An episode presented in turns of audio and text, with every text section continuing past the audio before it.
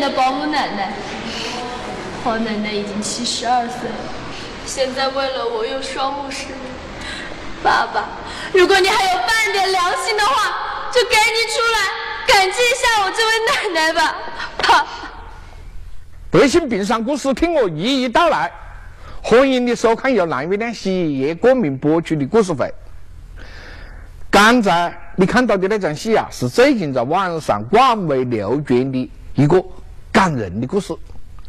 一个叫小杰的女孩在网上发帖子寻找亲生父亲。这可不是一般的孩子长大的寻找亲生父亲的故事嘞，因为在他被父亲遗弃之后，当年作为保姆的黄奶奶竟然养育了他十七年。正是这个十七年的大爱呀，令他们的故事让人动容。而这个十七年究竟发生了多少离奇曲折的事件呢？请你看今天的故事喽。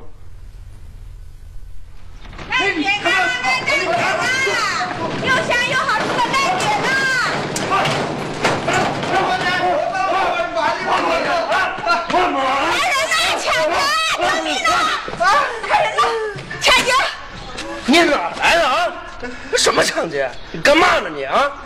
我告诉你啊，你要是不老实，老子把你烧开了！走。不会把你们的。你不是开街边开那个餐馆的袁老板吗？千万别让抢劫犯跑了，我去报警。哎哎哎！啊，放爷，你不能够报警呐！他们不是抢劫犯的，他是我的债主嘞。讨债也不能这样讨啊！把人往死里打！你别动，我一定喊警察来收拾他们。哎哎，你不能喊警察了，我也是多头部的啦。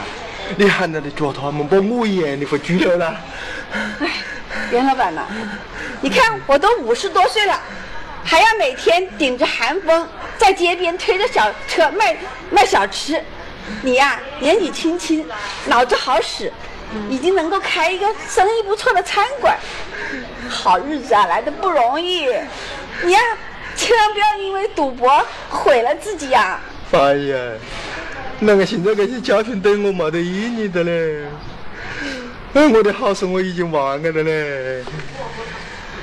你家里到底发生什么情况了呀？挺大的事嘞，反正我也不晓得何个去的，我想死的心情那样哎。哎呀，有话好说，别急别急，好好说啊，别急别急。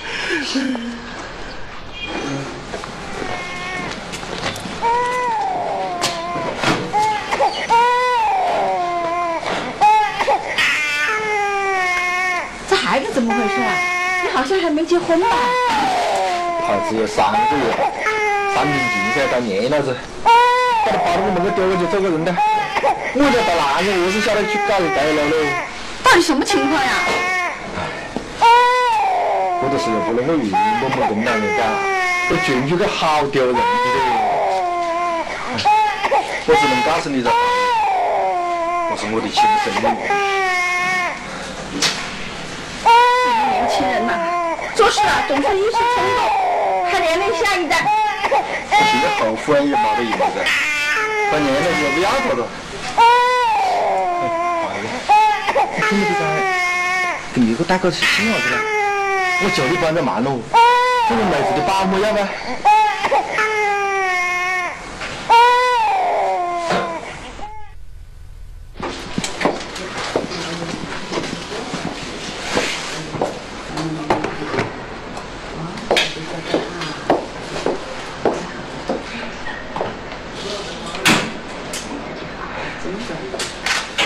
妈，我们三个子女的意见都是一致的，不同意你接受这个保姆差事。老朱，听说他这保姆只有上门做的，哪里有什么把新人带到屋来的了？原来我那个我认得好多年了，他那个为人阴阳怪气的，你把新人带到屋来以后，有什么子麻烦个么事啊？哎呀，你们就别多想了，人家正处于创业阶段。带着孩子在家里，那餐馆还怎么做生意啊？所以袁老板呀，才要我带回家里来自己带。哎呀妈，你糊涂呀！他要做生意，那你呢？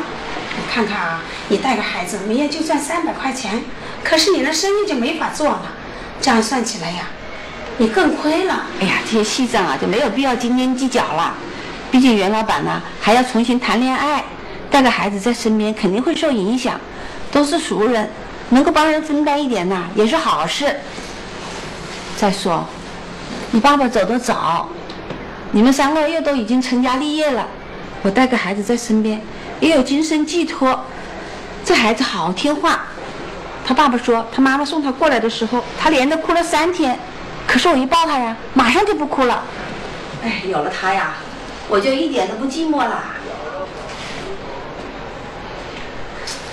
一九九四年，为了帮助小杰父亲渡过难关，六十二岁的黄奶奶不顾家人劝阻，主动将还只有三个月的小杰带到自己家里养育。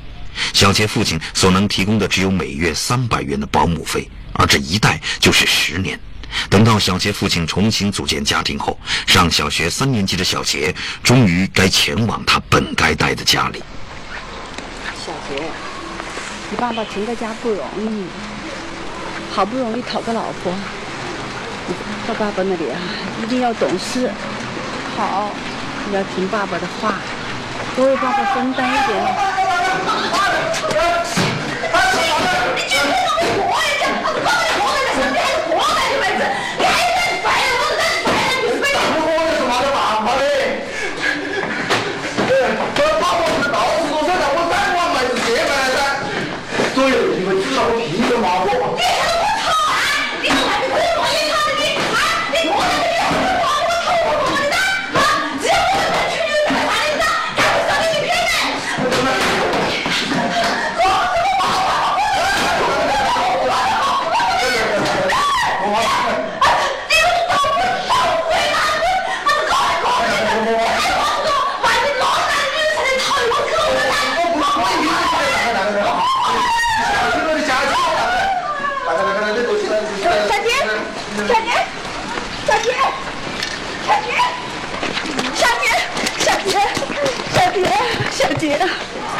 黄 奶奶，我害怕，我不想回到这个家里。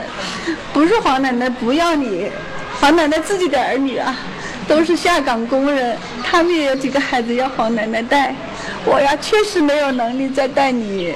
我不会拖累你的，我长大了，我可以帮你做事。孩子啊，你还要读书，将来上大学还要学费。黄奶奶家里穷，我不想耽误你。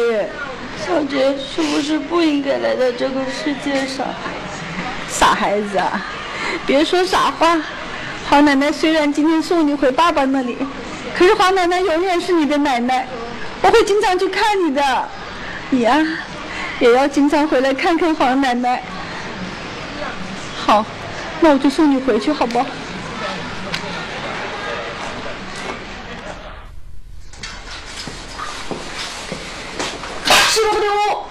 所有的地拖干净，然后这方面的桌子桌布洗个连干净，听到吗？还有我的菜洗了啊，要不然啊不许吃饭，不许做作业，晓得没？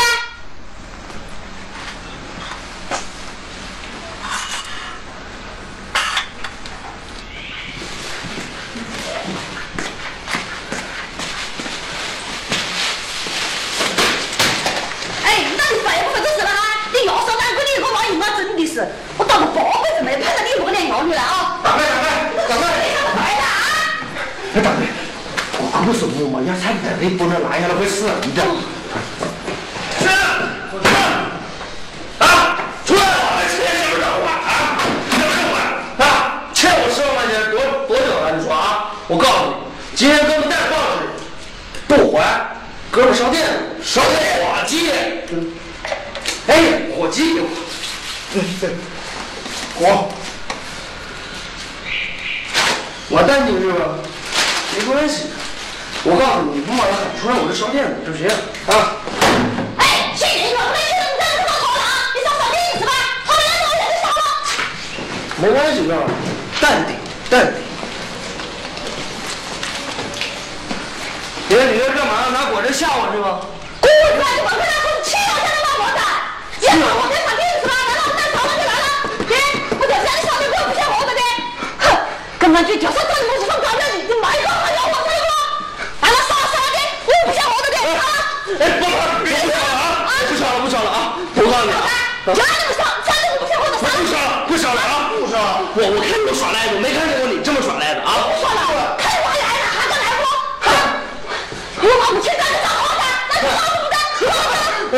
行，我先走啊，下次我再来，我告诉你啊。哎呀，你还能看见？走，来这个啥都滚来，老孙子，滚滚来滚滚！找我的麻烦没看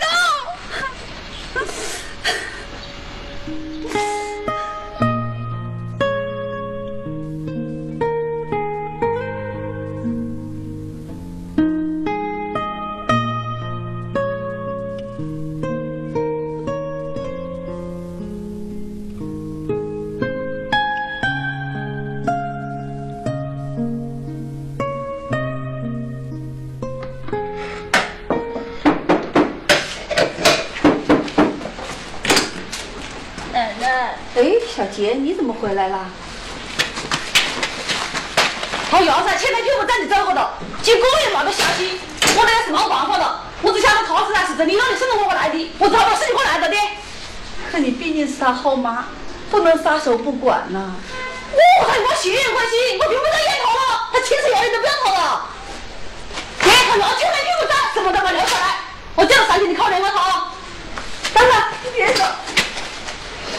我并不是来救你的啦，你如果不愿意收留我的话噻，我会把他送到国撵去。奶奶，小杰，小杰别哭别哭啊，有奶奶在啊，别哭别哭别哭，小杰，别哭，奶奶在这里，别哭别哭别哭。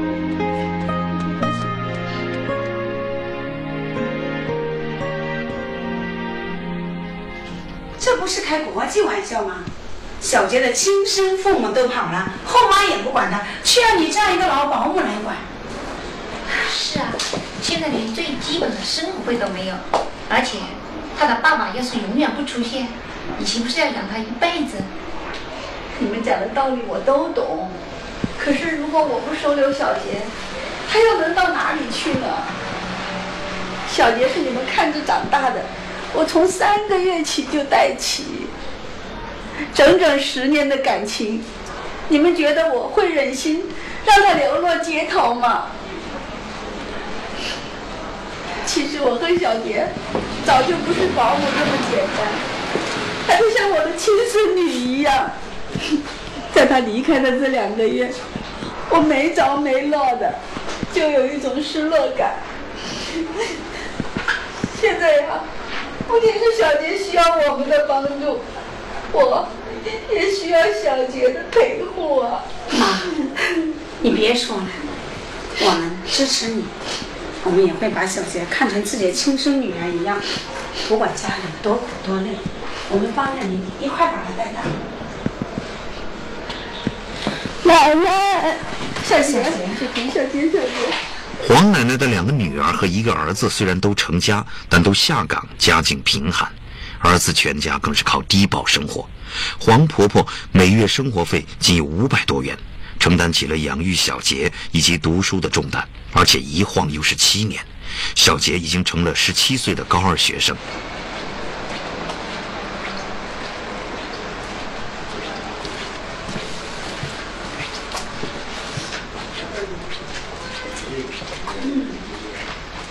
奶奶，小杰啊，学校打电话来说你旷课，为什么呀？小杰，还有一年就要上大学了，你原先成绩那么好，可现在直线下降。你知道奶奶一直盼着你考上大学。小杰，你这个妹子太让我们失望了。不是，我不想让奶奶失望。我是故意不好好读书的。小杰，你老实说，到底怎么回事？我我不想再读书了，以后上大学还要好多钱。我奶奶的身体越来越不好了，我只是想早点为家里分担些。今天我已经应聘了一家超市，而且已经开始上班了。不行，这么大的事啊，不能让你做主。奶奶，我是有特殊情况的，我没有户口，可上大学一定要有户口。妈，小杰说的没错，未成年人是要由亲生父母带去上户口的。那他爸妈已经十几年不见了，上户口不是那么简单的。那怎么办呢？难道真的要让孩子辍学呀？奶奶，小杰还年轻，要读书有的是机会。哎，那奶奶暂时答应你去上班。不过呀，我们全家都会帮你想办法解决户口的。什么时候户口解决了呀？什么时候继续上学？嗯。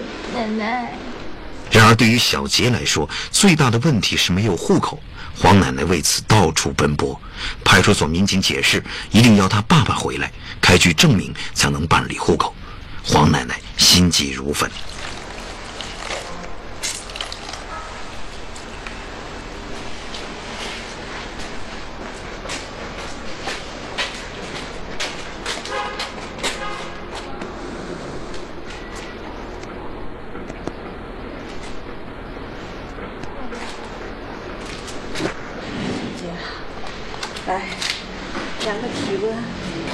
发不发烧？如果发烧啊，我们就到医院去啊。我不去医院，去医院又要花钱。别犯傻。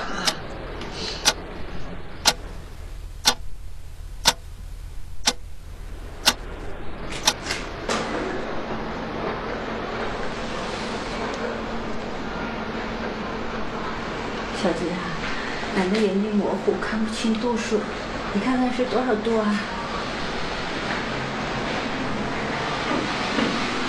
奶奶，没事的，只有三十七度，我睡一晚就好了。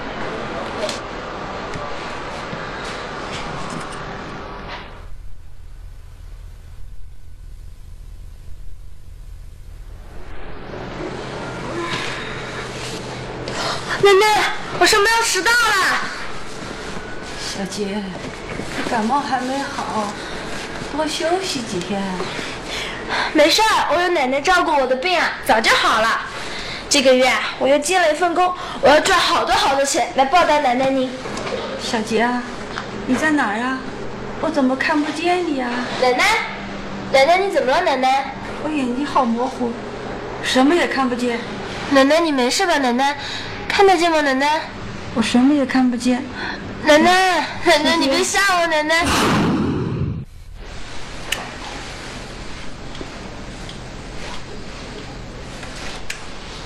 老人家患严重的白内障，以后就只能这样子了。医生，我奶奶不能就这样，医生，我求求你医生，奶奶。小杰，别哭，黄奶奶都一把年纪了，看世界呀，也看了七十多年了，奶奶呀，知足了。奶奶，小杰啊，告诉你一个好消息，派出所的叔叔回话了。说要为你呀，特事特办，给你解决户口问题。你的户口啊，就落在黄奶奶家。你呀，以后又可以继续读书了。不要，小杰不要读书。小杰只要您的眼睛能够好起来。傻孩子，小杰的前程啊，才最重要。小杰啊，奶奶啊，要跟你有个约定。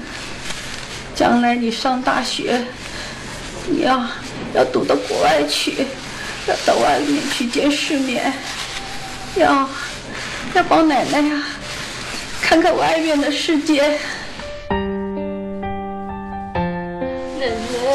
别哭啊，小杰。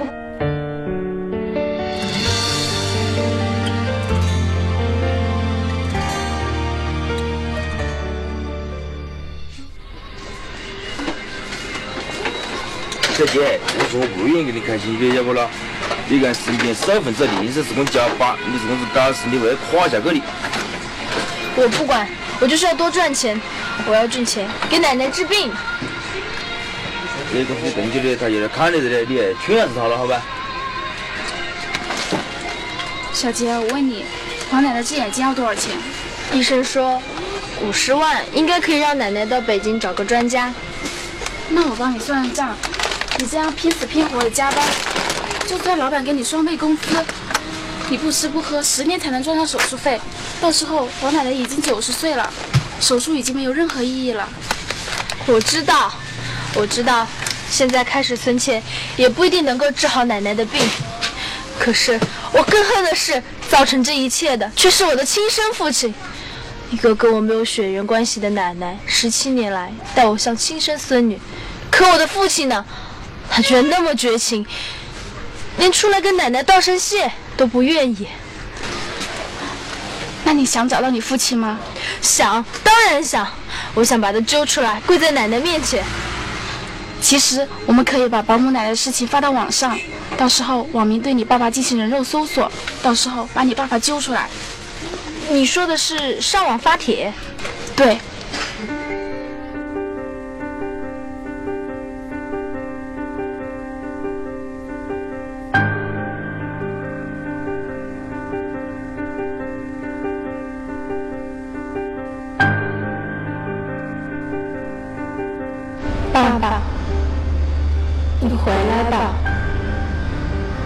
不需要你抚养，只希望你能跟奶奶道一声谢谢。